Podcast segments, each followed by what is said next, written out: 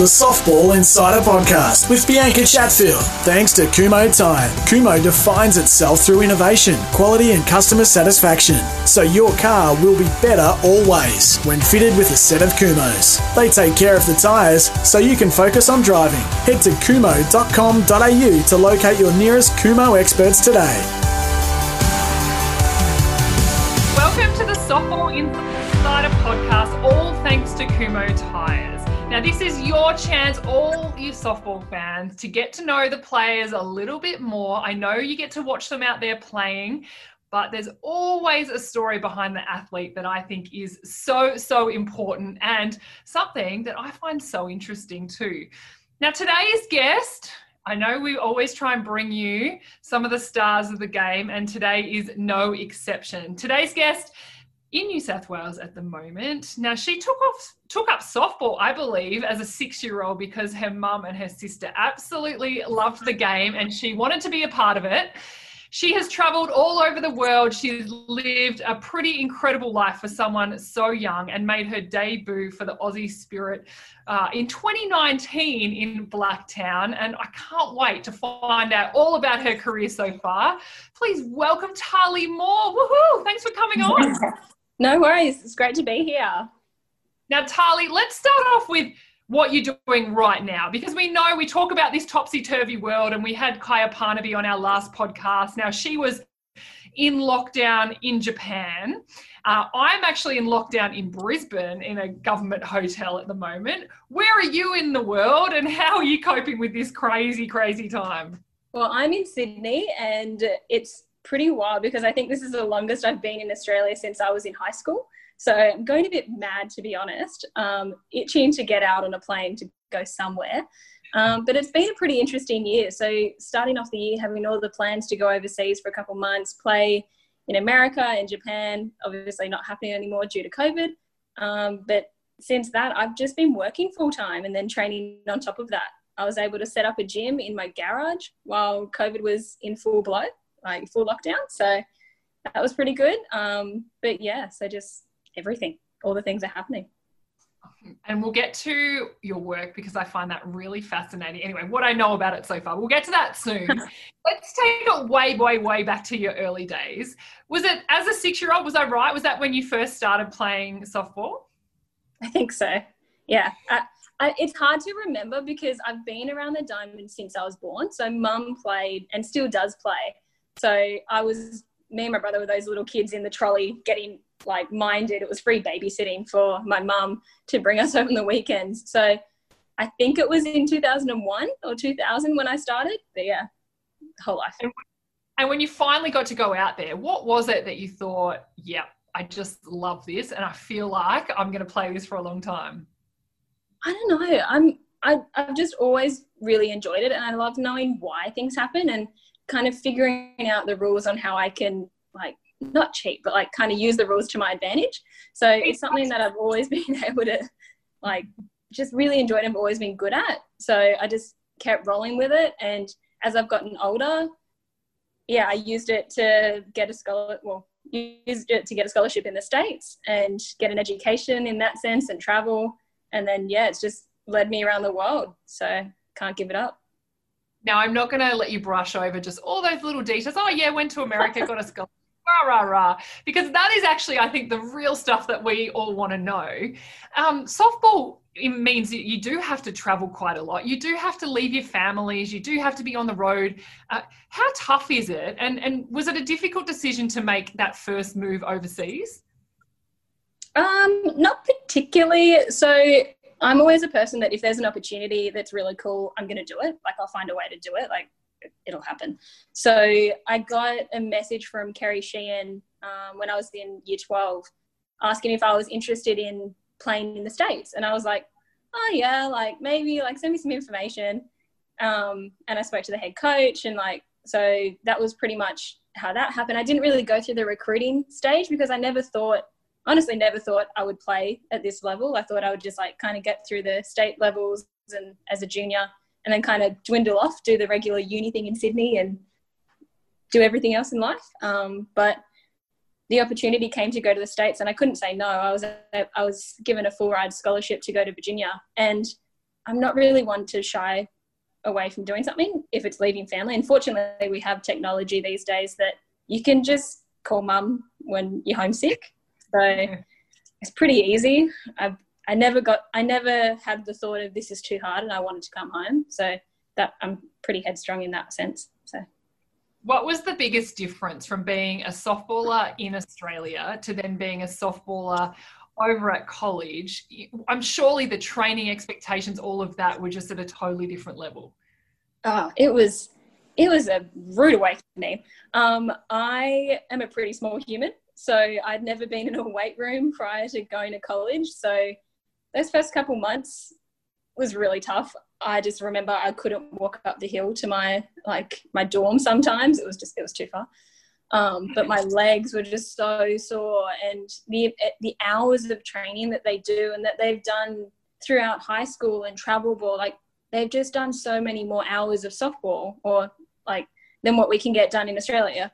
So like in Australia, it's like oh yeah, we'll train and then we'll play like super chill. But in America, like if you're not putting in 110% in practice, you're not going to play on the weekend. So I really had to kind of pull my head out and really focus on it and still balance study as well because you're a student athlete. Um, but yeah, no, it was completely different. And yeah, still to this day, I don't know how I got through that first year. What were you, what did you study? I studied geographic science. Um, I was the only athlete at the time that did that, um, but I really enjoyed it. Was that something you've always been passionate about, or how does that come about that you're like, yep, that's exactly what I want to do when I get there?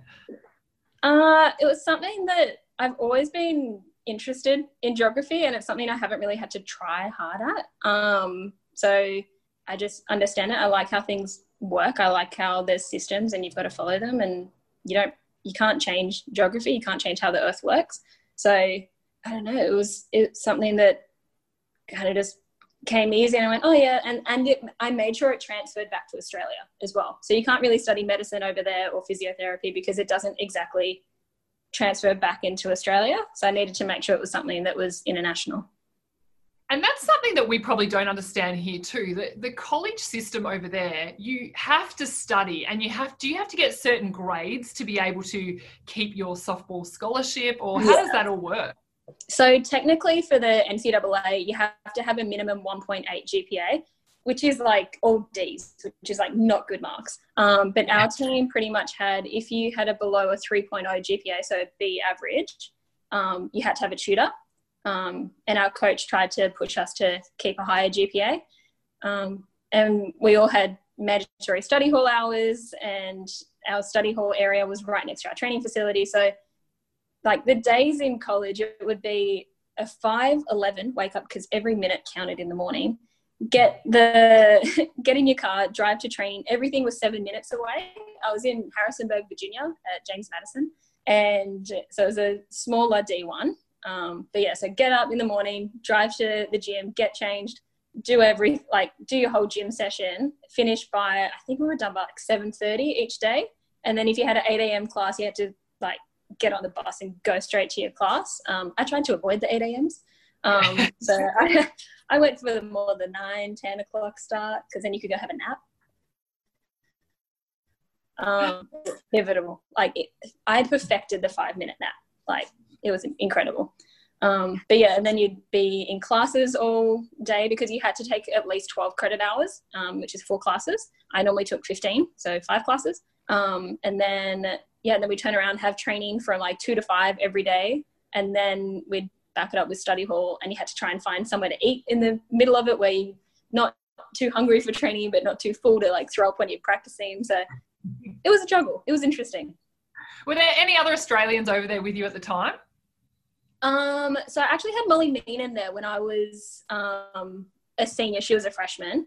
Um, so that was kind of nice. We have really different accents though. So they would be like, wait, you're both from Australia, but you both sound so different. I'm like, yeah, I, I don't know. It's fine. like we literally grew up like 20 minutes away from each other, and our accents are very different. But no, it was really interesting to have her there. There was a golfer and a tennis player that were Australian as well. So it was, I could always hear them from a mile away as well. So I'd hear them come down the hall at study hall and I just kind of smile and go, oh, they're like, they're on their way. I'll come say hi. So it was good.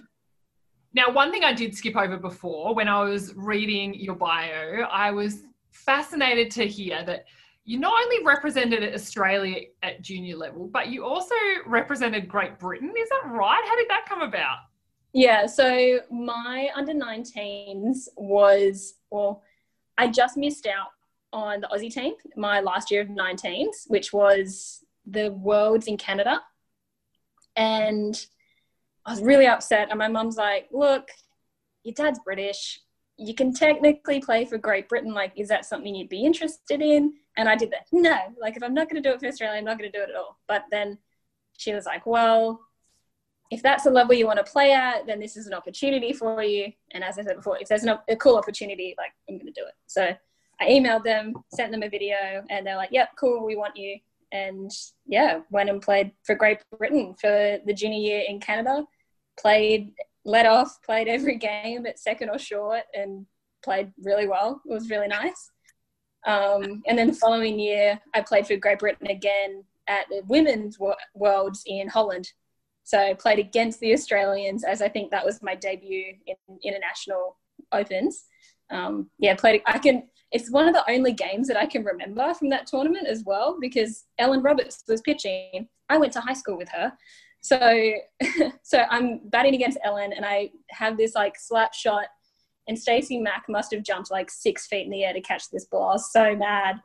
But yeah, so yeah, so I played for Great Britain and then it was hard to kind of manage that with going to Australia back in the summers or like going to European. So I I kind of dwindled off that and then kind of refocused and went, no, I want to play for Australia. So, and you have to have two years off between playing for different countries.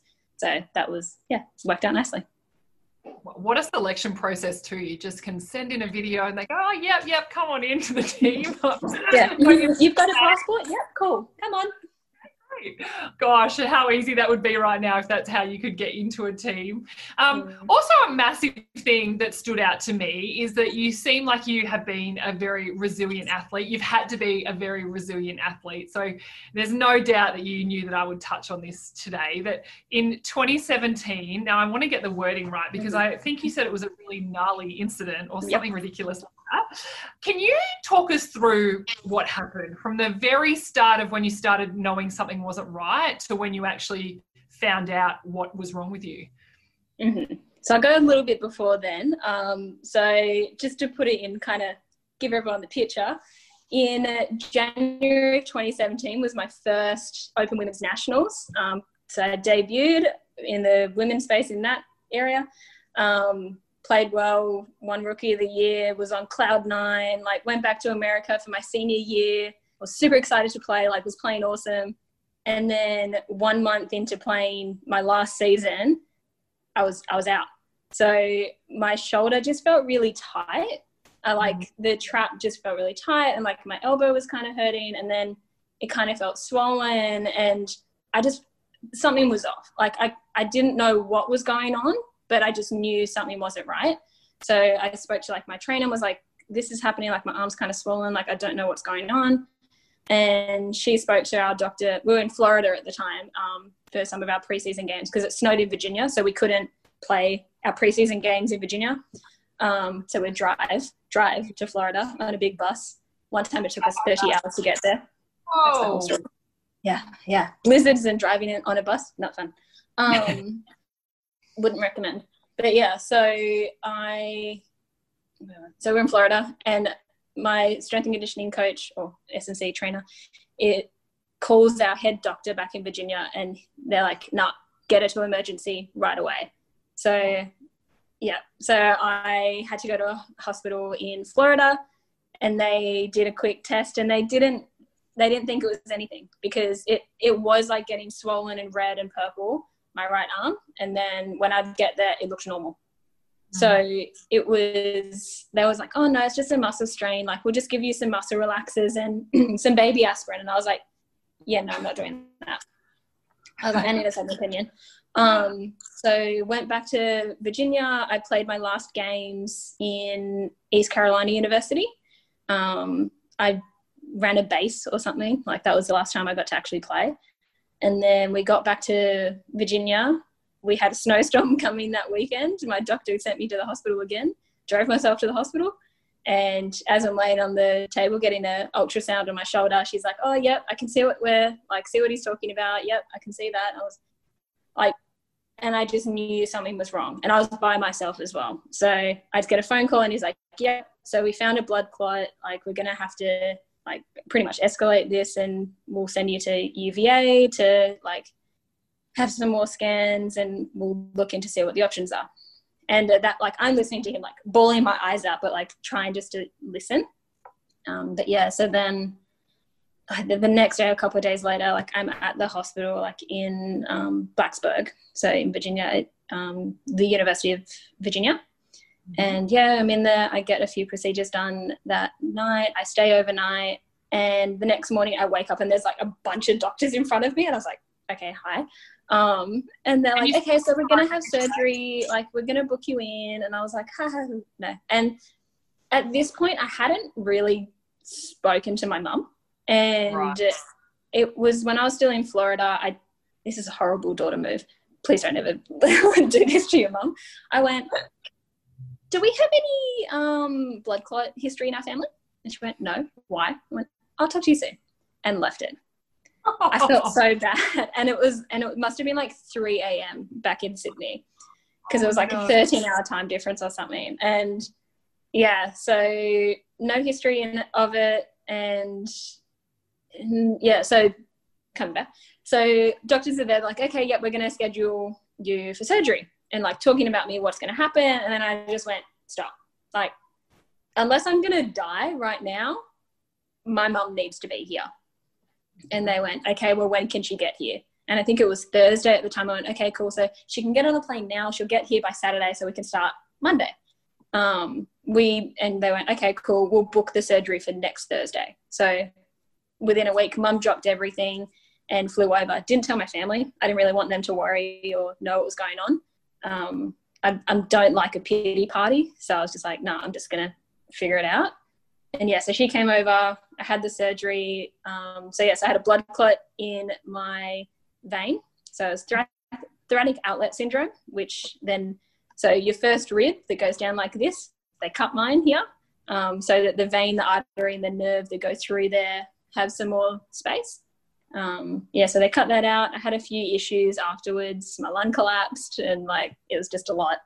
Um, I was there for probably three nights, and then Mum stayed with me for four weeks, I think it was. She's a legend. She slept on an air mattress in my little like dorm room while I was like sleeping like a little um, corpse like on my bed. So she was a legend because I wasn't allowed to drive or anything, so she had to drive me around. Um, but yeah, so and I didn't really tell anyone what was going on when I was over there at all. Like people when I came back, they went, yeah, you kind of just like didn't show up in any more of the games. And I was like, yeah, because uh, I had a surgery. like, that is so typical of an athlete, I think, too, is, you know, we like the attention when we're when things are going well and you know the team gets the attention for winning something. But yeah quite often when it's on us personally we we don't want it. We don't we want to be able to cope with it on our own. We i can only imagine how hard that would have been that phone call to your mum when she was back in australia being so far away. It was how amazing that she got to go over there with you and to be with you to help you through that. Can obviously a huge part of playing softball is mm-hmm. using your arm right? That's a massive part of it so do they know what caused it and and then how long did it take to get you back on track? Um so there's no real like single cause. It's more so like the how much throwing i've done like throughout my life how much travel weightlifting being on a laptop like all these factors combined um just led to a lot of scar tissue on the vein and leading to the blood clot.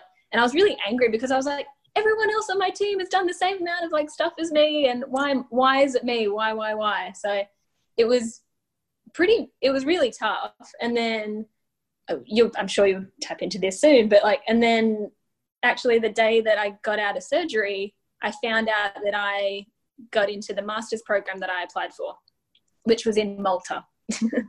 So i went this is a sign. I've got to do it. And it was kind of like getting away from expectations because if I'd stayed in America, then I would have like had expectations to like get back into sport or do things. Or if I came back to Australia, there was the what happened, like what are you going to do now? Are you going to play softball again? Like was, I just didn't want expectations, and I just wanted to be Tahli. Like I didn't want to be the little injured person that used to play softball. So yeah, moved to Malta to try and get away. But it took me a good year and a half to be able to throw two consecutive days. Wow, yeah. that is that is massive, isn't it? To mm. think that it took that long. Did the doctors tell you at the time that you would be able to come back and play, or were you not expecting to come back and play at all? I was told I'd never do a push up again. Oh wow! Yeah, that is incredible. We always yeah. talk about the physical side of being an athlete, and you know, athletes are very good at doing all the rehab they need to do and ticking off all the training program they have to do. I imagine for you the mental side of it and being able to cope with what you've been dealt, and also then being able to figure out how you're going to get yourself in a positive mindset to be able to start throwing again. And you know it's risky, and you and you're not sure what's going to happen next. How did you how did you deal with that, and how did you prepare yourself just to take on those next challenges? Um. Well, as I said, I ran away to Malta to avoid all of it. Um, nice. So but when I came back to Australia, well, actually, I went to Holland to play after that and kind of got my confidence back with some people that I knew. Like I was comfortable, you know, okay, I'm not at my best right now, but this is a really good space to kind of safely and comfortably work work on myself. Um, and then when I came back to Australia, I was fortunate enough to make the Aussie team again after a fair amount of hard work, and I was able to connect with our um, well-being coach um, D, and I've been working with a psych like a sports psych for the last about year now, and there's definitely a lot of a lot of old scars that I needed to kind of develop and um, yeah get to where I am now. So isn't it like a psych is just as important coach in an athlete's life as what your coach to the team is, isn't it? Just to even oh, 100% brief and get little tools and tricks that you can help to keep your mind on track.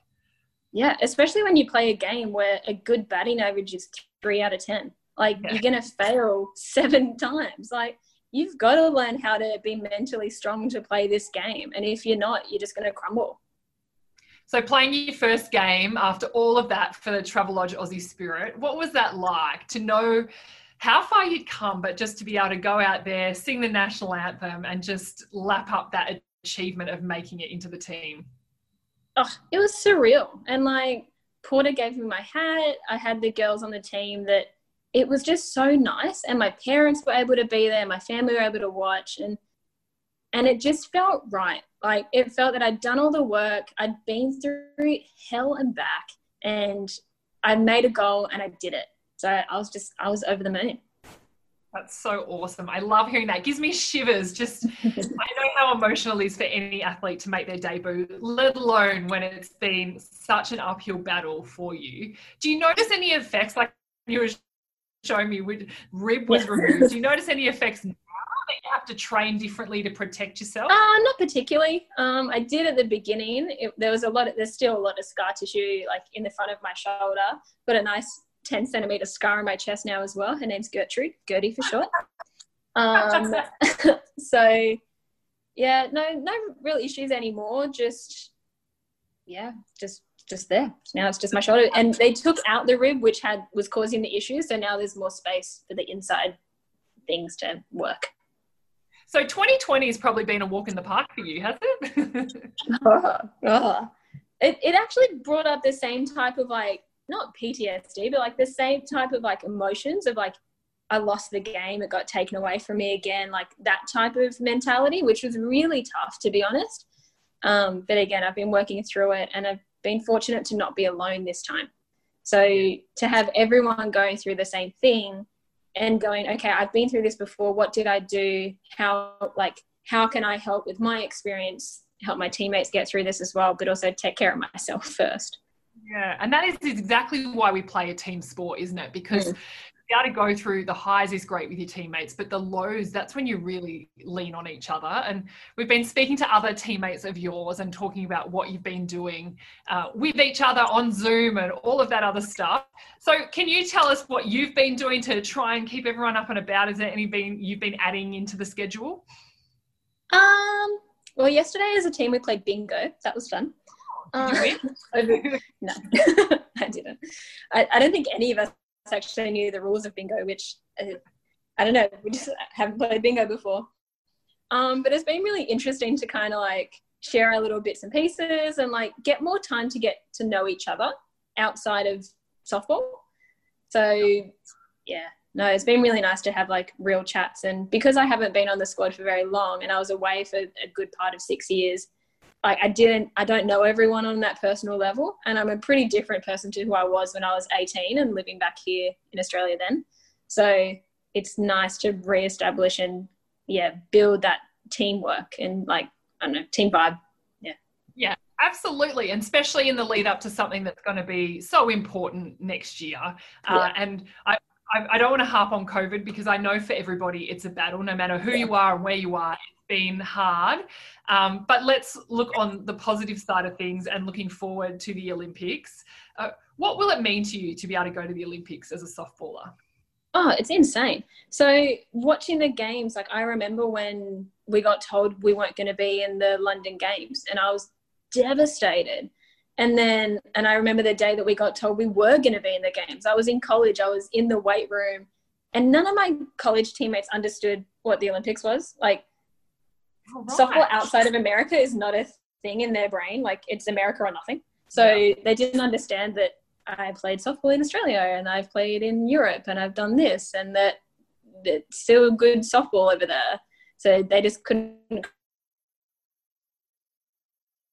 Gonna like, let's do it. Like, it's going to be amazing. They're just like, okay, cool. Like, I'm going to play college and then I'm done. Like, yeah. So, but no, oh, that's, that's cool. Exciting. And now let's talk about your job that you actually do because you're a professional. yeah, you're a professional softballer, but you've got to have something else to do and you don't get the opportunity um, as female athletes often to be able to make it your number one career so, what mm. do you do? Because we know you studied, but how do you fit in a full time job and being a professional athlete all at once? With a lot of juggling and a lot of when I need to sleep, sleep, um, which is not a lot. So, I work with a company called Laing O'Rourke. It's a construction company. So, I'm an environmental coordinator, which means I take care of a lot of the approvals. So, if there's any heritage or if there's any water that needs to leave the sites, like we do a lot of rail and like some buildings and some roads. So like literally I'm in like high vis most of the time and like steel cap boots, hat, glasses, like the full shebang. So yeah, so that's my day to day. This year was a pretty unique one. So with the fires that happened earlier in the year, obviously a lot of houses were burnt down and my company was fortunate enough to be able to help the local communities to demolish those houses. So we cleared three and a half thousand properties um, from February up until now, um, which was pretty humbling. We were able to use local contractors to do the works primarily, and it gave money back into the economy that way, and just to help people move on um, to the next stage of grieving and getting through the impacts of those fires. So. I've done a lot of driving this year. So I was up north into Cessnock, so Newcastle way, and then out west to Newnes and Running Stream, and then south to Queanbeyan and like Wombeyan Caves area. So again, a lot of driving, but it's been pretty cool. Like, what do you do? That's, that's kind of my thing. And do your own little training session that you need to do before you get back to work? Uh, there were a few times where I'd, I'd, I'd check what time the sun would come up and I go, okay, cool. The sun's up at like, seven, like 6.45. Cool. I'll go down to my local field that had a cricket net I get my swings in there, get in the car, drive, turn around, come back. That was like in the deep COVID days, and now it's now it's more. I'm not on site as much anymore, but it's yeah, drive out to site, come back, train. But I could be driving. I still drive up to like six hours a day, and then train as well. So.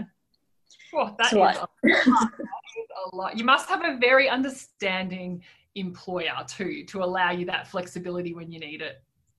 Yeah, and I've kind of become one of the poster childs for it, and they're really they're really accepting of it. And I just go, hey, I have this today. Like today, I'm at work, but I've gone, hey, I have a podcast, so I'll just be out for a little while. And they're like, okay, cool. Um, but it's a lot of trust. So you've just got to be, you've got to make sure that you're doing the work when you say you're going to do it, and they like what I'm doing. So it's a win-win for everyone.